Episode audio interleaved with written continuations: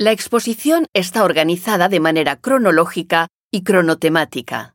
Se divide en dos secciones llamadas Crear en tiempos de guerra y Crear contra la guerra. La sección en la que acaba de entrar, Crear en tiempos de guerra, está a su vez dividida en cuatro partes que se suceden cronológicamente. La primera tiene que ver con la juventud de Picasso.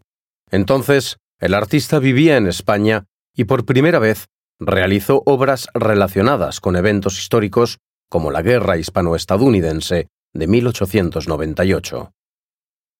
Las otras tres partes muestran la obra de Picasso cuando se vino a vivir a Francia.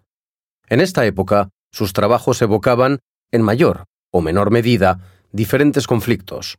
La Guerra de los Balcanes, la Primera Guerra Mundial, la Guerra Civil Española y la Segunda Guerra Mundial. Esta última marca la pausa entre las dos secciones de la exposición.